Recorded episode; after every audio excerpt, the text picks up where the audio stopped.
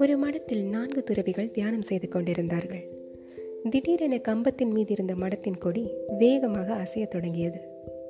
அவர்களில் இளைய துறவி தியானம் கலைந்து கொடி அசைகிறது என கூறினார்.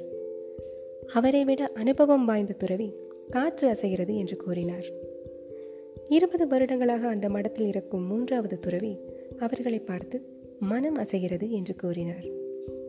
இவர்களின் பேச்சினை கேட்டு பொறுமை இழந்த நால்வரில் மூத்த துறவி கடுமையுடன் உதடுகள் அசைகின்றன என்றார். பர்செப்ஷன் டிஃபர்ஸ் அதாவது கருத்துக்களும் கண்ணோட்டங்களும் வேறுபடுகிறது. அதுக்கு ஒரு சின்ன எக்ஸாம்பிள் தாங்க இந்த கதை.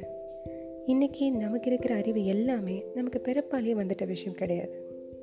எல்லாத்தையும் நம்மளோட லைஃப் சுச்சுவேஷன்ஸ் இல்லை நம்மளை சுற்றி இருக்கிற உறவுகள் அனுபவங்கள் தோல்விகள் இதெல்லாம் தான் கற்றுக் கொடுத்துருக்கு.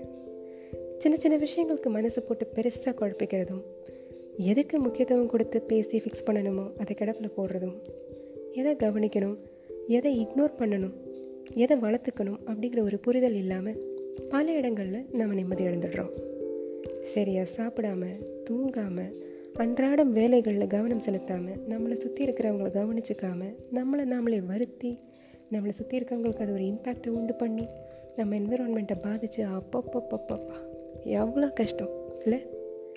ஆக நமக்கு நம்மளை பற்றின ஒரு விழிப்புணர்வே இருக்கிறது இல்லை அப்படி ஒரு அன்பிளசன்ட் சுச்சுவேஷன்லேயோ ஒரு குழப்பத்திலேயோ ஒரு சங்கடத்திலேயோ நீங்கள் இருந்தால் இந்த மின்மினி பூச்சிகள் பக்கம் வாங்க. ஒருவேளை ஒரு தெளிவோ ஒரு துடுப்போ ஒரு துருப்புச்சீட்டோ ஒரு புத்துணர்ச்சியோ அட்லீஸ்ட் ஒரு புன் சிரிப்பையாவது நீங்கள் எடுத்துகிட்டு போவீங்க. இணைந்திருங்கள் மின்மினி பூச்சிகளுடன். அடுத்த பதிவிற்காக. நன்றி.